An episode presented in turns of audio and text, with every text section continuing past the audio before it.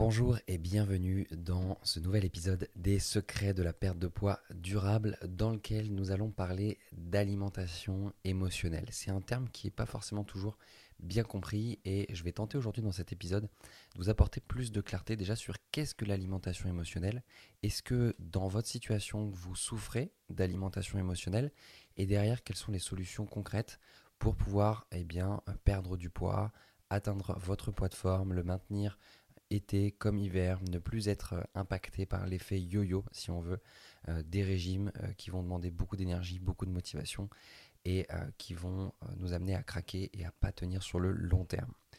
Donc, j'ai réfléchi un petit peu avant cet épisode et je me suis posé la question qu'est-ce qui fait qu'une personne ne perd pas de poids alors qu'elle désire perdre du poids? Ou en tout cas, qu'est-ce qui fait qu'elle n'y arrive pas sur la durée?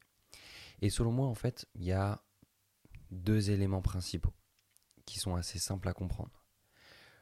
Le premier élément, c'est je crois avoir les clés, mais en fait, je ne les ai pas. C'est-à-dire, je crois savoir, mais en fait, je ne sais pas. Je ne sais pas réellement comment perdre du poids. On m'a peut-être déjà expliqué des choses, une amie m'a peut-être déjà donné des conseils, je suis peut-être même déjà allé voir un nutritionniste qui m'a donné un plan alimentaire, mais qui ne m'a pas expliqué concrètement pourquoi il me donnait ce plan alimentaire et quels sont les, les dessous finalement, comment fonctionne la physiologie d'un être humain et qu'est-ce qui fait qu'une personne prend du poids, qu'est-ce qui fait qu'une personne perd du poids? Et quels sont les fondamentaux? Donc peut-être que vous vous dites oui, mais moi c'est différent, peut-être que vous avez une hypothyroïde, euh, peut-être que vous, avez, euh, vous êtes ménopausé, peut-être que vous avez l'impression d'avoir un trouble du métabolisme. Alors oui, bien sûr, en fonction de votre cas, en fonction de votre vécu, en fonction de votre santé, il va y avoir des petites différences. Maintenant, les fondamentaux restent les mêmes. Donc ce qu'il faut comprendre, c'est que euh, la première chose, si je reviens sur le premier élément, c'est que la plupart des personnes finalement ne savent pas réellement quoi faire pour perdre du poids. En tout cas, c'est la première raison. Donc ça, j'appellerais pas ça de l'alimentation émotionnelle. J'appellerais plutôt ça un manque de connaissances ou finalement, euh, bah, j'ai pas encore eu les bonnes informations. L'alimentation émotionnelle, à l'inverse, qu'est-ce que c'est? C'est si aujourd'hui vous avez vraiment l'impression de savoir quoi faire que euh, vous avez déjà réussi à perdre du poids par le passé, peut-être que vous aviez un poids dans lequel vous vous sentiez bien par le passé, et que aujourd'hui, malgré vos tentatives, eh bien vous ne perdez pas de poids à cause de vos émotions. Qu'est-ce que j'entends par là? Il y a plusieurs symptômes qui peuvent euh, être la cause. Ça peut être les pulsions. C'est un peu le plus facile à identifier. C'est-à-dire que, par exemple, quand vous rentrez chez vous, vous êtes fatigué, vous avez tendance à grignoter. Peut-être que le stress vous fait manger. Quand vous êtes dans une situation qui est difficile, qui est challengeante, quand on, vous parle mal au travail, ou alors que vous êtes stressé, que vous êtes triste, vous avez tendance à compenser vos émotions avec la nourriture. Donc malgré que vous vous ayez dit, ouais, je vais faire attention, je mange équilibré, à chaque fois, il y a ces moments qui viennent gâcher tous vos efforts. Ça, c'est des symptômes d'alimentation émotionnelle. Peut-être aussi que aujourd'hui vous avez l'impression de manquer de motivation. Alors le manque de motivation sur le long terme, le fait que vous battiez, que vous, vous ayez de l'énergie pendant peut-être la semaine et que le week-end vous craquez, vous manquez de motivation, en tout cas vous avez l'impression, de ne pas y arriver parce que vous êtes invité chez des amis, parce qu'au final, bah, ça fait du bien de boire un bon verre de vin, ça fait du bien de manger un peu de saucisson, ça fait du bien de manger du chocolat.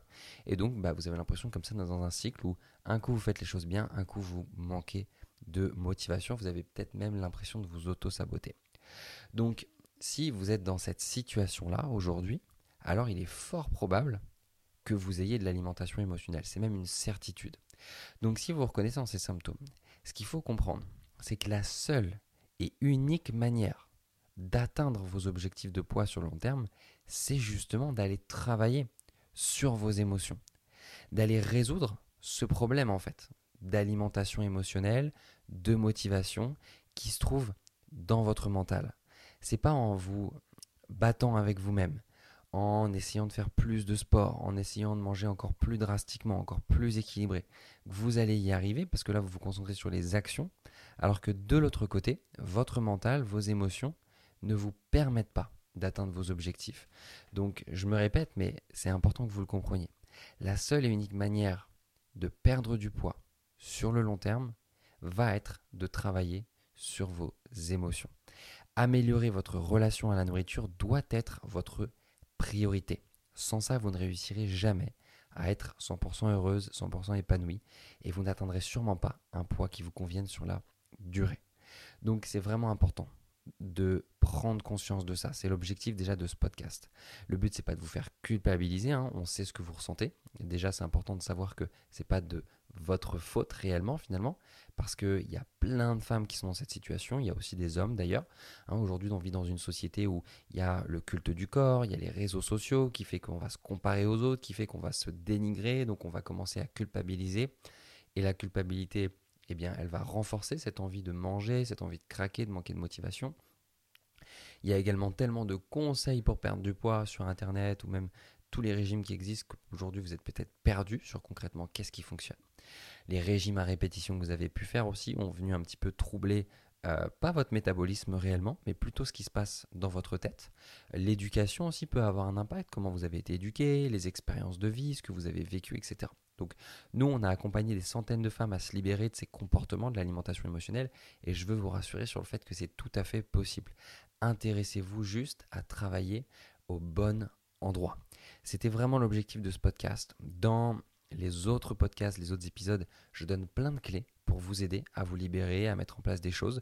Je vous invite également, si vous le souhaitez, si vous avez envie peut-être d'aller plus loin avec nous, de réserver un rendez-vous avec un coach de notre équipe. Pour ça, vous avez simplement à écrire bilan.kinecoachsanté.fr sur votre navigateur ou aller regarder là sur la plateforme dans laquelle vous écoutez euh, votre podcast, il y aura sûrement un lien et ça vous permettra tout simplement de réserver un rendez-vous avec un coach expert de notre équipe, de faire le point sur votre situation, de créer un plan d'action pour les trois prochains mois et puis ensuite vous aurez le choix soit d'appliquer ce plan d'action avec nous, soit de l'appliquer par vous-même.